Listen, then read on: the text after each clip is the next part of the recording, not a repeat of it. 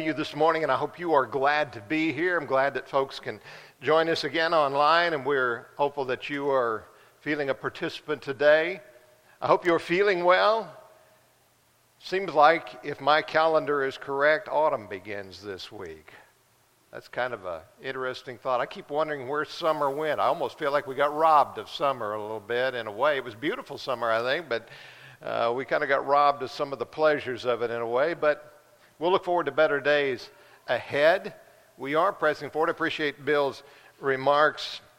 As we strive to gain a, a sense of normalcy, we'd like to do that as much as we can, but we want everyone to be safe. We're thankful that we have not had uh, strong outbreaks. Some congregations, uh, churches have had real problems, but we have not, and we hope that continues that way. We're thankful for your your participation as much as you can. We know there are many who are very hesitant to come into an assembly, and we, I do understand that. I think we all do.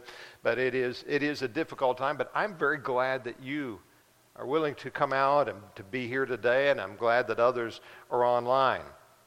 And, uh, uh, and let me say, I did not intend to. Uh, make great acknowledgments of 20 years. That's, that's, I think if we were going to acknowledge anything, we've got to acknowledge a congregation that would put up with somebody for 20 years. But just think, my wife's put up with me for more than double that, uh, nearly 43, uh, about 10 days away, 43 years. That is right, isn't it? Okay. Seemed like, to her, it seemed like 63, but uh, I, oh my, we've had, a, we've had fun. It's been a good 20 years, and we, we look forward to the days that are coming ahead. It's going to be a great time as well. We want to get past some of the things that are going on in a way, and yet we want to do our best right within them because this is where we live. Okay, that has nothing to do with the lesson, so let's get to the lesson at hand. I noticed that the guys back here have switched places, and that looks kind of dangerous to me, maybe. I, I'm worried. If we don't get online right uh, this, this week, then uh, we, we, can blame somebody other than Josh this week. Is that right? Okay, very, very good. We get to blame blame uh, blame Ben if it, it didn't get recorded right or we're not online. If you're not seeing us, call the Huff household. No, I'm just kidding. I, they're doing great. I appreciate those guys doing great. I do look forward. It's not going to be very long. In the next, probably next two or three weeks, you're going to see the new equipment in place. You should be able to see better on each side of the auditorium. We look forward to that and uh, be able to um, present the things that we need to present on screens. Has become a part of our society today. I know many of you grew up like I did. We didn't know anything about stuff like that. That was the best we could do was uh, the old film strips through the projectors or, or so forth back in the day. And, and that was the best we could do. And things have changed, and we're thankful that we can do what we are able to do today. So let's talk about going into the light. In John chapter 1, a beautiful writing. John, John is an amazing writer. The beauty of the Gospel of John is just overwhelming. Luke's may be the best grammatically gospel, I'm talking about the writing, but John's has a beauty, a figurative nature about it. The, the figures that come out in his writing are marvelous. And I think if you, you haven't taken time to recognize how, how amazing they are and what it took to put that together. It wasn't just inspiration that brought that about. There was within John that talent and that ability to do that, and he brought that out. And so we should appreciate the beauty that is in it as well as the wonderful accuracy and the picture of the life of Jesus that is there. It's a unique gospel, but it begins in a unique way. And I want us to think about that a little bit this morning in regard to the keeping the idea of God through Jesus, life and light. I want to read, really, we could read the first 13 verses, but let's just read the first five as we put them up there. John 1, 1 through 5, it says, In the beginning was the Word. And the Word was with God, and the Word was God. He was in the beginning with God. Notice it changes there. He was in the beginning with God. All things were made through him, and without him nothing was made that was made. In him was life, and the life was the light of men, and the light shines in the darkness, and the darkness did not comprehend it. When you read that, you can't help but notice the similarity to the very beginning of the Bible. In the beginning, God created the heavens and the earth. In the beginning was the Word, and the Word was with God, and things were created, it says. What I'm reminded when we think about this is things, these things don't happen just by accident. These things don't happen by accident. By these things, I'm referencing the ones that we see and we, we take for granted or we use every day. Look at the order around you. We may wonder about some of the things that, that are happening and why they happen as they do, but look at the order that is around you and what you see every day. And I think we have to recognize the determination of a complex and ordered mind is involved in everything that we see unless that's wives looking at husbands, but that's a whole different story. But the things that we see are ordered and put together, and, and, and, it took some mind to be able to bring about the marvelous, scientific, wonderful order that is there every day, the measurements of all the things that go into play that make a day, a world, a universe be what it is. It took an amazing mind beyond comprehension to be able to do that. I'm not trying to give a scientific lesson on the origin of the universe today. That would take more time than I've got. But there are some things that run through my mind. For I was listening to a, a podcast. It wasn't a scientific podcast, but I was listening to a podcast the other day, and they were talking about telescopes and the discovering of the galaxies and their movements of the galaxies and so forth that are, that are there. And they began to recognize that galaxies appeared to be moving further and further away, moving across the face of what we know as space and moving further and further from one another. And ultimately came down to the idea that everything began at one point. Now, listen to this began at one point in space, and with that so called bang, that big bang, everything is moving outward from there in that way. But now, I'm not going to argue how things are moving and, and, and, all. I think that has a lot to do with perspective, but you know, we'll, let's stop at that for a moment. But the thing that caught my attention when I listened to this, this is where my mind goes. So this is where my mind goes. He said it began at one point in, notice, notice this, one point in space. So, in other words, the beginning began at a point in space that already existed. What? Seemed like there's a little bit of wonder and inconsistency in there, and I said, Space in what? What space are we talking about? It's not my closet because it's full of junk. But no, what space are we talking about? In other words, there was already an existence, and then we've got another existence, uh, and I'm thinking, oh, wait. Now, there are going to be some scientists and others who are going to say, You're a moron. Russ, you're a moron. You just don't understand. You're not seeing things as you ought to see them. And I'm not arguing against studies and science and movements of galaxies. That's not my point. I'm just saying, what space are we talking about here? Because everything we see testifies of an ordered and a marvelous mind. Now, I've got a friend, Jimmy Ross, who uh, lives in Minco, has a honey business, and also preaches for the church out there. And we've known, we've known Jimmy and his family for over 40 years now, like 42 years. We've known them. And Jimmy loves to play golf. He loves to play golf as long as I've known him, he's loved to play golf. He's had some problems with joints and so forth because Jimmy's getting old because he's, he's a little bit older than I am. But he, he loves to play golf. And he has that in common with some of you who, who love the sport and love that sport. And one day we were going along together, and I asked him what it was about golf. See, I'm a non golfer. What he loved about golf so much. What was it about golf that he loved so much? And he said, Well, you know, there is the, the game itself, the competition against yourself, and always trying to be better. And he, he mentioned a few things. He said, But that's not really the thing. That's not really the thing. He said, There was more. He said that when you're playing a round of golf, most courses are among the most beautifully landscaped and maintained places that you will find anywhere. And so he turned to me and he asked, Who wouldn't want to spend a few hours in a beautiful place? Now you say, What in the world does a golf course have to do with what you're talking about this morning? Now, I don't think I need to advocate for the sport of golf. No.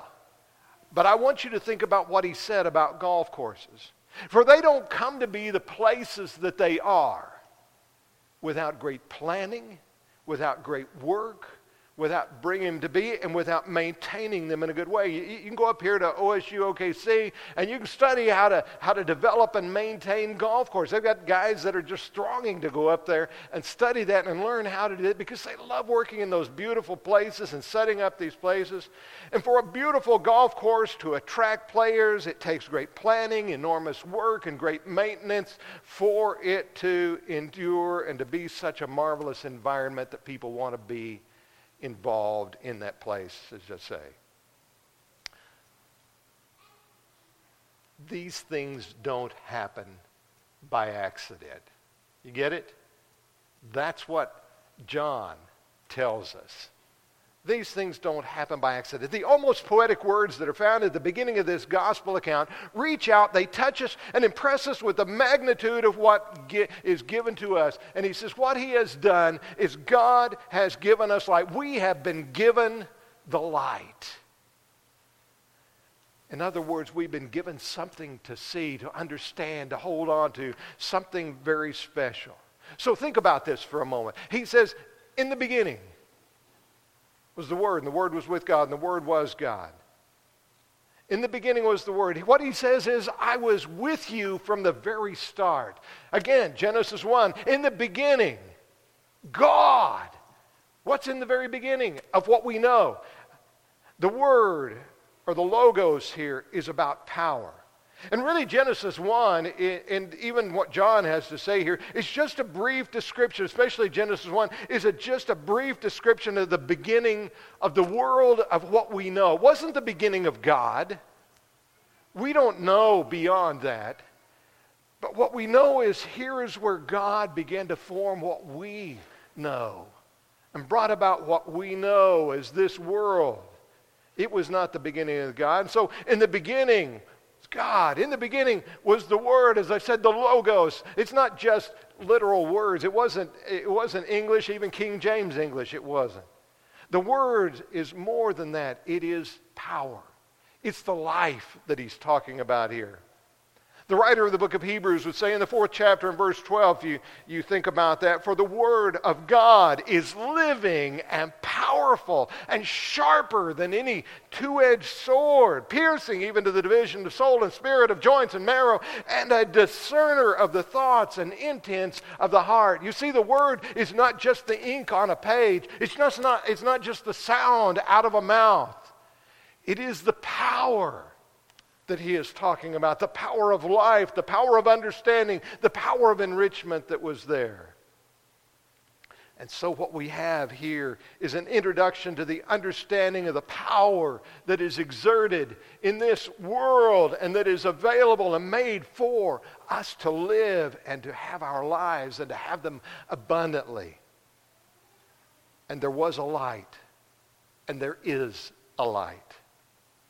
You think about when humanity is brought into or created in this environment, it was a marvelous environment, a perfect environment for people to live.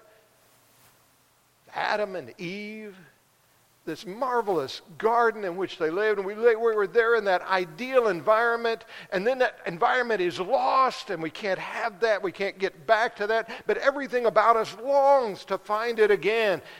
And that's the way we do with life. When we have known highs, we get to lows and we want those highs again. At low points, people often look for restoration. We want to get back to what we had before. We want to gain in that understanding of what we had. We want to get what might have been, what we dreamed about, what we hoped about, what we hear about. But it's not just there, it's even when our blessings, even when our blessings are full, we long for even something fuller. There is no absolute satisfaction. We don't say, I've got enough. I'm just going to stop at that. I don't want any, no more blessings, no more blessings. We don't say that. Let the blessings roll. We want blessings. And when we've got some, we want even more. When we have one, we want two. When we've got two, we want four. That's the way we are. We want blessings, not just because we're selfish, but because we enjoy and we love the blessings and what they mean and what they are for us. I think about that rich young man that came to Jesus in Matthew 19. Look at verse 16. That young man came and he said, Good teacher, what good thing might I do to inherit eternal life? And they look at him, and he's got wealth, he's got blessings, things have come his way. He even loves God. Good things in his life. But he's longing for even more. Isn't that the, the nature of humanity? That's the way we are in a lot of ways. And what Jesus did is brought the life that is the light, the opening door for us. That's what it says, verse 7 in this very reading. So, in the beginning, He was the source and is the source. Then, as we read and as we recognize the need and how real it was, He became not only the source, but the resource. Life and life that's lost and life regained because the resource that is there in Him. It's not that God had gone away, God never went away. He's not left us. He's not left us without light. For as it says here, in him was the life, and that was the light of men. We have the life. Jesus said, I've come that you might have it abundantly, verse 10 of John 10. Beautiful writing. In 1 John 5, 13, that you might know that you have this life. God hasn't gone away. He gave us a light. He gave us a life. The opportunity is there in it. In the beginning was God, and God is still that same source today. That's the point of John's great gospel. And I want to add to it because these things don't happen by accident. God had a plan, and He followed that plan. He had a plan. Neither we nor this world are the result of an unplanned accident. It wasn't something that just came along. It wasn't just one day God woke up and said, Well, I guess I better do something about humanity. That's a human matter, that's a human way of dealing with things. We are not part of an unplanned accident, event, or process. There was a determination to bring humanity to life and into this world. Let us make man. Let us make man and let us make man in our image. And that's talking about humanity there. Not just men. That's humanity. Let us make humanity and let us make it in our image. Verse 26, Genesis 1. There is a determination there. Other animals, other elements of the creation are stated very plainly, but when it comes to humanity, it says, Let us make man in our image. It's not that God didn't plan the other things, but there is a determination, a plan from God to bring about humanity very special in that way. And even, and even when that first recorded sin, that first sin is brought to bear, immediately God has a plan for restoration. He doesn't leave them empty, He doesn't just leave them hanging out there. There is a plan for restoration. For after the initial question, Who told you? What have you done? God begins to address their practical needs. They're going to need clothing. They're going to need food to eat. They're going to need a place to live. And God begins to take care of even those needs. Read Genesis 3, and you find exactly what I'm talking about there. God is not only the source of beginning, God is the source of a new beginning as well. So we are not, as some think, we are just the product of good luck. That's not the way it is. God unfolded his plan. God unfolded his plan and he unfolded it through Jesus. It was not an afterthought, but a well considered plan. Ephesians 1 and verse 10 refers to the fullness of time, the opportunity of time, the, the right time and the right place to bring this about. God did that with through Jesus and he brought him into this world. And if you look through history, you see all these events that took place and you see so many of those prophets 400, 600, 800 years before Jesus came into the world. We see these prophets beginning to tell. Read that book of Isaiah. You might have to filter through a few things, but you find even as Isaiah, hundreds of years before the coming of Jesus, talks about the suffering Savior and the suffering servant and what he brings. Even 400 years, four centuries before Jesus born, Malachi talks about the preparation for that great day that he would come. Prophets, including up and, and up unto John the Baptist, all pointed to Jesus. And isn't it interesting that as we think about Jesus, we think about the sacrifice that he made, and as this same writer, John, records in that, that amazing book, the Revelation, chapter 13 and verse 8, he speaks of that lamb, speaking of Jesus, that lamb that was slain, not just at that one point in time, but was slain from the foundation of the world. He said the plan of God was in place. God had a plan, and it was in place. But then there's the note. When you get to verse 11, there's a sense here of almost utter dismay because you look at this and you say, wow, how did this happen? For it says he came into his own, but his own did not receive him. You know, it doesn't matter what time of day, it doesn't matter what the day's been like, it doesn't matter what it, has been at all. When I come home, there is a great greeting for me when I come home. Well, it's just the dog, but at least he does. How would you like to come home? How would you like to come home? And finally they say, eh, we don't care. We don't care. You can go someplace else. We really don't care. Now, we may joke and we may laugh and we may poke fun at one another and we may sometimes feel like we're not fully addressed. Maybe we're ignored a little more than we ought to be and we, we get that way with one another. But I think there is never that sense that we are not wanted where we are. Jesus came into his own and his own would not receive him. He brought a light into a dark, dark world.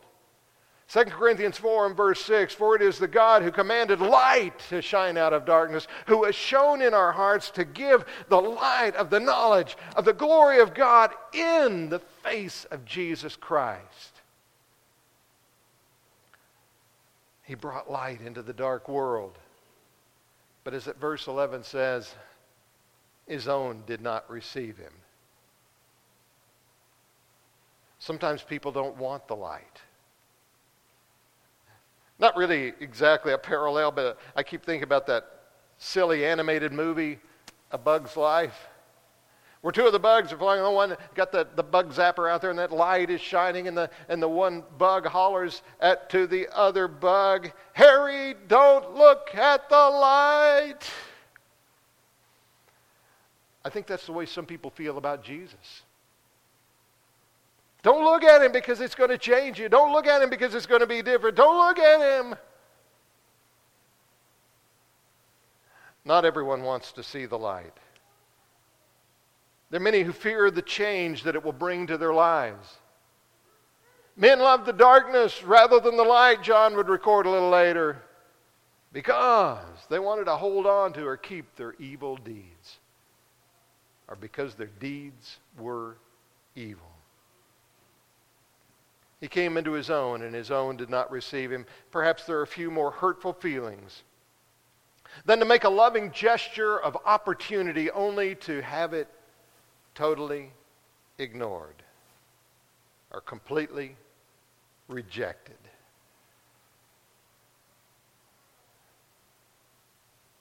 I'm so glad that verse 12 is there, though. But as many as did, as many as did receive him, to them, to them, to those who received him, to those who saw the light, to those who went into the light, those who grabbed the light, to them, he gave that opportunity, that power, that blessing to become the children of God. He came into his own. Fortunately, there were those who received him. Every now and then we, we hear about some renowned athlete who's grown up, been out, made a name for himself, gotten awards and everything else, and that athlete who returns to his or her home, to her hometown or her home school and his place, and there decides to help and coach and work with the young people there, providing opportunities for them. And usually it is associated with a lot of applause and excitement. And look here, so and so has come home, and what a great day that is. But it wasn't always so with Jesus. Read that story in fourth chapter of Luke when Jesus came back to Nazareth. They didn't just embrace him when he returned to Nazareth, it was not taken well. Who is this guy? Who does he think he is talking to us the way he is? But again, I'll say, I'm so thankful for verse 12. He came to give us light and to give us life. Draw upon the 39th verse of Acts chapter 2.